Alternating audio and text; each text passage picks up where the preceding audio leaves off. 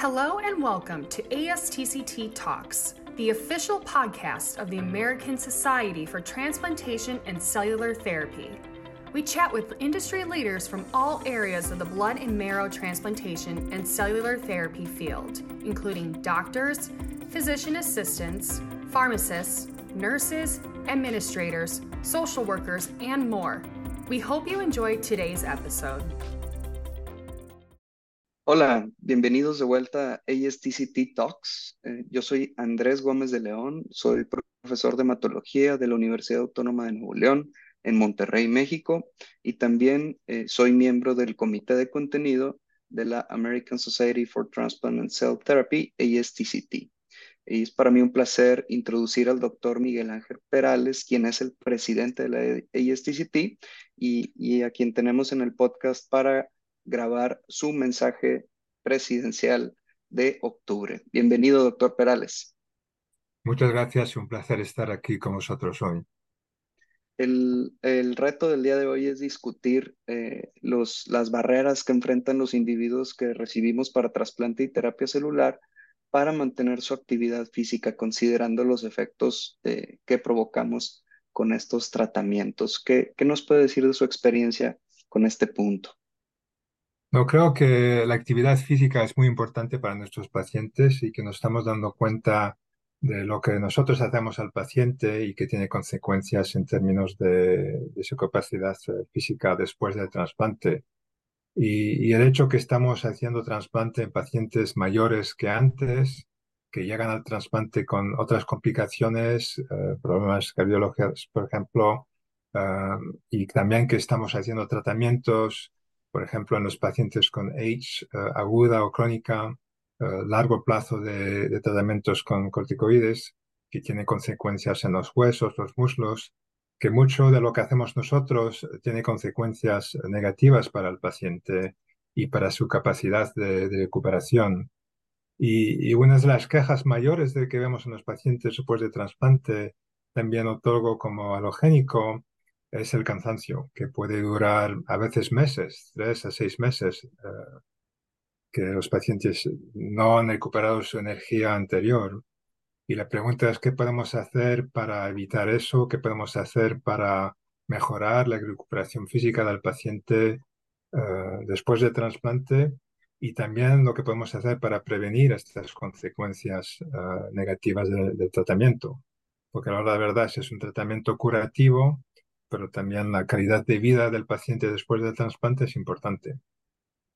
Definitivo, y, bueno, creo que se ha escrito mucho de cómo eh, los hallazgos, ya sea en las pruebas funcionales eh, múltiples que se han escrito más probablemente en la evaluación geriátrica, también en estudios de imagen que demuestran eh, la presencia, disminución o aumento de la masa muscular y de algunos otros biomarcadores que, que nos dicen que las personas que están en una mejor condición física probablemente tienen mejores desenlaces, ya sea por, por este motivo o por los otros reflejos eh, que hay de su homeostasis y de su estado de salud en general, que los coloca en mejor condición para sobrellevar un trasplante de médula ósea.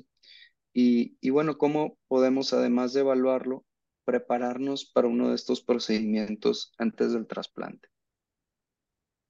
Sí, creo que hay, hay varios aspectos. Claro, yo como, como clínico puedo hablar con el paciente de la importancia del ejercicio antes del trasplante, lo que llamamos prehab, y la importancia de prepararse físicamente al trasplante, sabiendo que en muchos casos el paciente va a ser ingresado quizás tres, cuatro, cinco, seis semanas, y eso es sin complicaciones. Con complicaciones puede estar ingresado mucho más.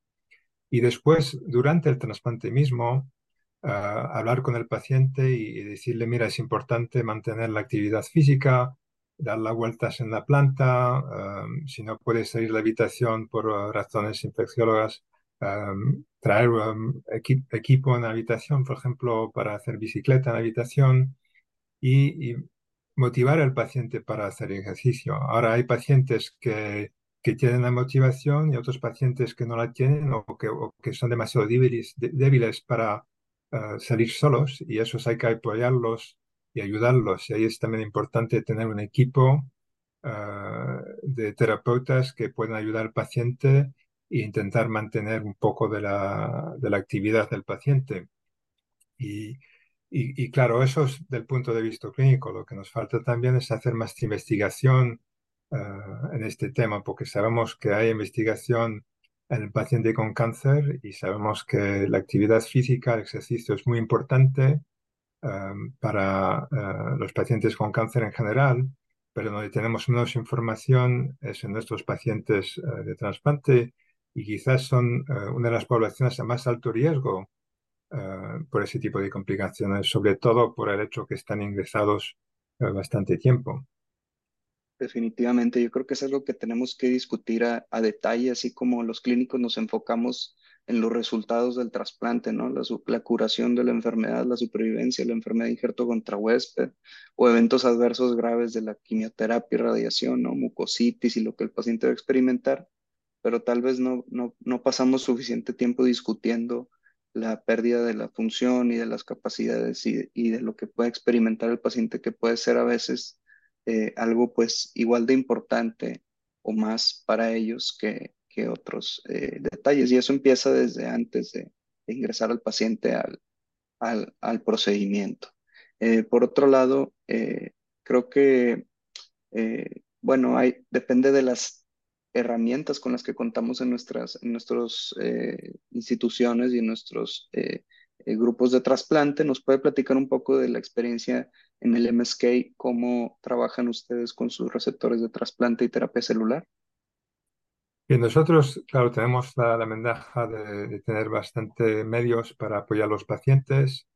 tenemos equipos de, de terapeutas que vienen a ver los pacientes y que ayudan los pacientes les dan un plan de ejercicio y, van a verlos eh, varias veces a la semana, a veces más con los pacientes que necesitan más ayuda. Y también tenemos colegas que son expertos en este tema. Estoy pensando en Lee Jones y Jessica Scott, eh, que, son, eh, que, trabajan en investigación de la fisiología de ejercicio en pacientes con cáncer en general. Y estamos colaborando con ellos también, estos pacientes. Y ellos tienen mucha experiencia y, por ejemplo, eh, la doctora Scott ha trabajado con NASA y, NASA, claro, como las agencias eh, tienen mucho interés en los efectos de, estar en la cama eh, porque tiene implicaciones para los astronautas que, están en viaje bastante días o semanas y, y, ver cuáles son las consecuencias fisiológicas en esos astronautas. Y, por ejemplo, NASA tiene programas Em, de lo que llaman eh, estudios de cama, donde el voluntario tiene que estar en la cama 30 días o, 60 días y les paga mucho dinero. Y, nuestros pacientes están haciendo ese tipo de estudio a veces eh, sin que les paguen nada, pero claro, eh, además de, estar en la cama, también tienen las complicaciones médicas, infecciones, fiebre, consecuencias metabólicas del trasplante que van a aumentar los riesgos para nuestros pacientes. Qué bien, y, y, bueno, que este paradigma de que el paciente tiene que estar confinado a una solo cuarto, una unidad de, de trasplante, también lo limita, ¿no? Desde que llegan los pacientes, algunos inclusive que son ingresados en estas unidades antes de que desarrollen eh, neutropenia grave o que estén en riesgo de infecciones, y ya empiezan a, o inclusive antes de recibir la quimioterapia, ¿no? Ya están los pacientes en cama muchas más horas de lo que están en, en, digamos, en, en, un cuarto normal, ¿verdad? Entonces los pacientes seguimos obsesionados con la cama de hospital y como antes se prescribían los días de reposo en cama como un tratamiento médico y ahora sabemos que esto es algo que, pues, que muchas veces hace daño también. Sí, y creo que ahí hay dos, dos aspectos importantes. ¿eh? Creo que estamos más y más haciendo hospitales ah, en ambulatorio, uh, trasplantes en ambulatorio, y creo que ahí vemos la diferencia para los pacientes. El hecho de venir al hospital cada día, volver a la residencia que en general está muy cerca, ya es muy diferente de estar en la cama del hospital. También duermen mejor porque nadie le está despertando a las 4 de la mañana para ver cuánto pesan y tomar la sangre a las 5 de la mañana eso tiene un impacto muy importante también. Y, medidas muy sencillas. Por ejemplo, históricamente eh, en el memorial, los pacientes recibiendo trasplantatólogo podían caminar por la planta. pero los pacientes recibiendo trasplantes halogénicos por la inmunosupresión eh, que tenían no podían salir de la habitación. Y nos dimos cuenta que no había ninguna base científica para esa diferencia. Y de un día al otro decidimos juntos, pues no, todos pueden caminar. Y, no pasó nada, nadie, no, el mundo no se acabó y, de hecho los pacientes eh, están caminando más y se están recuperando mejor y, nos estamos dando cuenta que un impacto es que los días que están en el hospital eh, han bajado mm. y, creo que en parte es, porque están, eh, están más activos. O sea, que son, son medidas muy sencillas que podemos tomar. Claro, siempre en el contexto en el que no, los pacientes no se expongan a, otras personas, ¿no? Yo pensando en, en las instituciones públicas de, de, los países de bajos ingresos, donde, por ejemplo, donde estoy yo, a veces en, el, en, cuartos a, escasos metros de la unidad de trasplante hay un paciente con alguna enfermedad infecciosa, y si dijéramos esto en esa unidad de trasplante, la jefa de enfermeras le daría un infarto. Entonces, donde se pueda, pues sí, definitivamente estimular el movimiento, que los pacientes salgan del cuarto, inclusive algunos que no tienen ni siquiera una ventana con luz solar, que ese es otro tema, pero también sin duda importante, ¿verdad? Eh, cambia la, perspectiva y, probablemente los desenlaces de los pacientes. Y ahora... Eso de la luz también es algo importante. De hecho, estamos haciendo un ensayo ahora.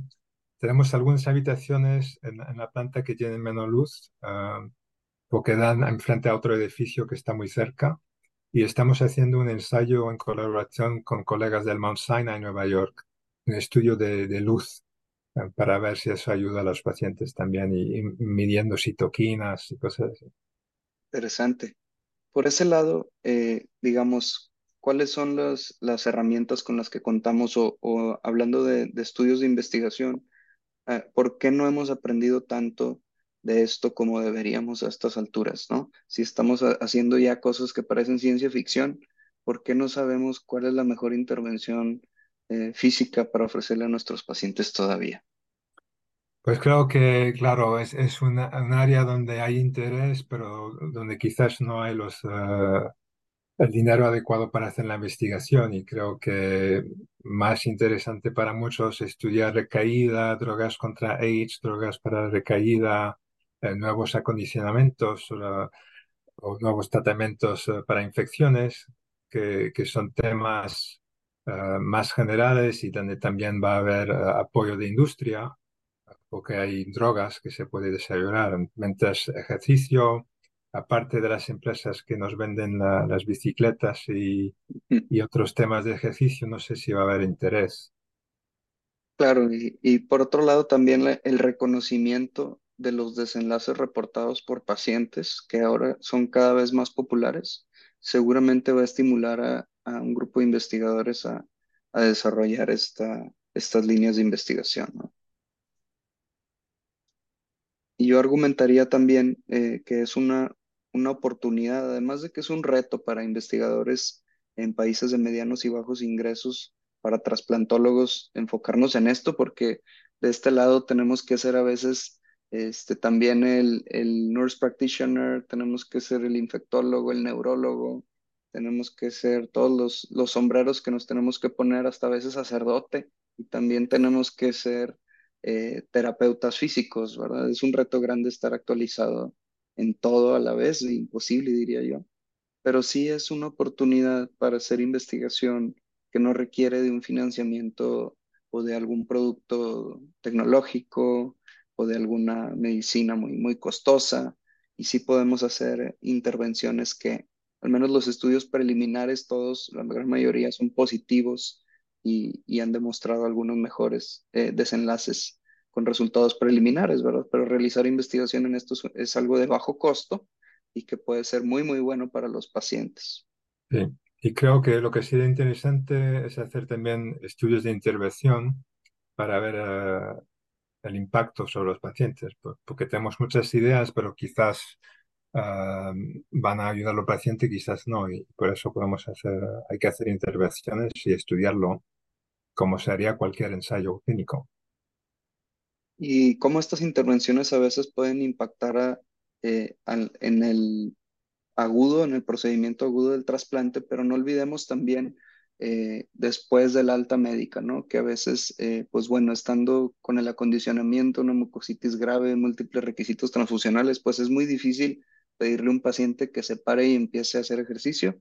Eh, pero ¿qué tal después del alta, no? Tenemos que, que ese es el punto en donde los pacientes muchas veces si tienen una red de apoyo en casa, tienen trabajo, tienen actividades personales, son motivados para levantarse y seguir andando, pero otros pacientes puede ser que no tengan los mismos estímulos y sea mucho más difícil recuperar su vida, ¿no? Por ejemplo, los adultos mayores o personas que, que tienen múltiples comorbilidades.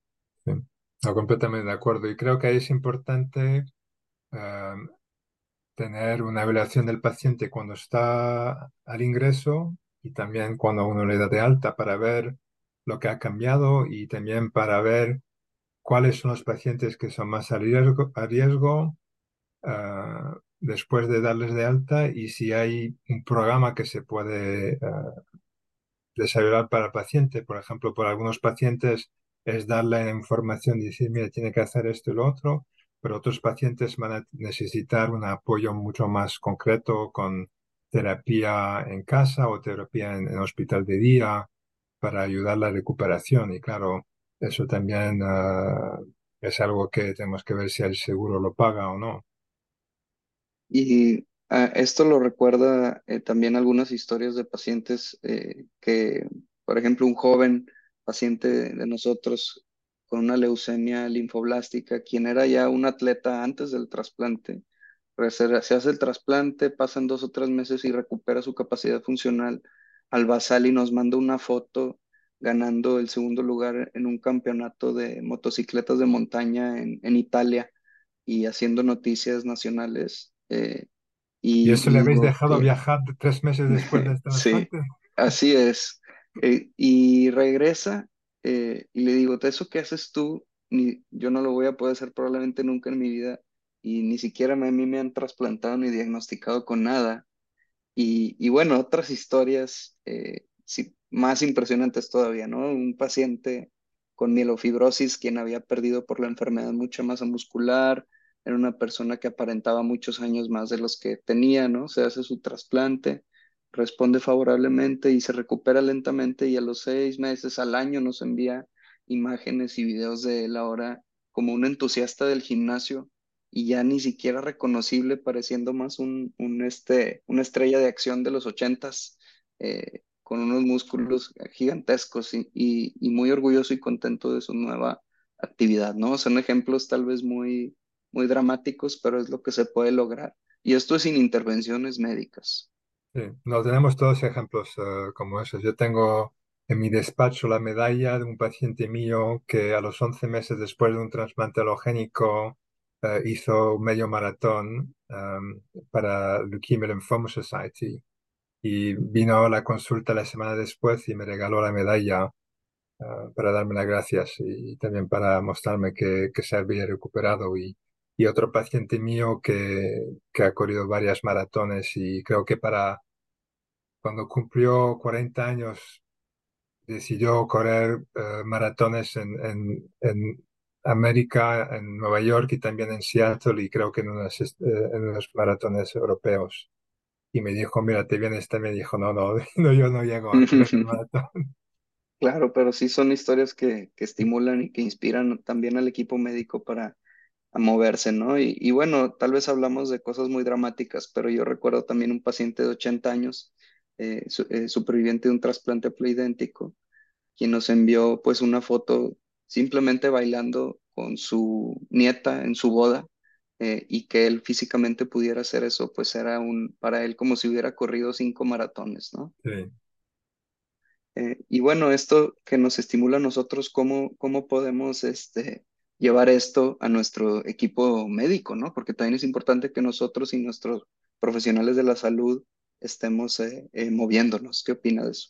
Sí, no, completamente de acuerdo. Y este verano, ah, en junio y julio, el, ah, el hospital eh, tuvo un programa de, actividad física eh, que creo que se, había como equipos de ocho personas en el programa de trasplante había como seis a ocho equipos que se formaron y había un sistema de puntos y podíamos eh, conseguir puntos por, por caminar, correr, nadar, hacer la bicicleta, jugar al golf, lo que sea, incluso bailar. Y había un máximo de puntos diarios y, todo estaba en, en, eh, en, online, en la página web. Entonces uno podía ver cuántos puntos tenía, cuántos puntos tenía el equipo y se puso bastante competitivo eh, entre varios equipos del servicio, pero también en general eh, del hospital y, y, también tuvimos nombres bastante buenos en términos de los equipos que, se formaron. Claro, eso es un, un, mes de ejercicio y lo que espero es que la gente haya seguido uh, a ese nivel. Yo puedo decir que durante un mes estuve haciendo ejercicio todos los días. Um, que no es lo que hago todos los días ahora, pero intento mantener actividad y algo que hago desde la pandemia es que llevo la bicicleta al trabajo. Claro, no son, es una distancia de más o menos uh, dos millas o, o, o, tres kilómetros, o sea que no es tan lejos, pero también es uh, ejercicio diario que hago cuando no, cuando no está nevando o lloviendo demasiado. Claro, así como tenemos tiempo protegido para hacer investigación, debemos tener tiempo protegido para movernos y hacer eh, eh, de nuestro equipo más saludable. Y entre, y entre más actividad física, mejor estarán nuestros pacientes. De acuerdo. Muy, muy bien. ¿Algún mensaje eh, final para nuestro auditorio? ¿Algún este, llamado para que se puedan, eh, todos nos paremos y nos empecemos a mover? Pues sí, creo que como hemos hablado, el, el tema de ejercicio, de actividad física es importante no solamente para los pacientes, pero también para el equipo clínico que cuida a los pacientes. Y creo que es algo que tenemos que trabajar más en ello para los pacientes, ver lo que podemos cambiar en términos de la práctica clínica y sobre todo es, eh, es un tema donde tengo, tenemos que hacer más investigación para entender mejor las consecuencias de lo que hacemos al paciente durante un trasplante o la terapia celular y también que podamos uh, mejorar los resultados para que los pacientes tengan mejor, uh, no solamente solvencia global, pero también mejor calidad de vida. Maravilloso. Pues esto fue ASTCT Talks con el doctor Miguel Perales, el presidente de la ASTCT. Muchas gracias a todos por escuchar y estaremos aquí a la próxima. Thank you for listening to this episode of ASTCT Talks. Never miss an episode. Subscribe and provide reviews wherever you listen to podcasts. To learn more about ASTCT, find us on Twitter, Facebook, LinkedIn, or visit astct.org.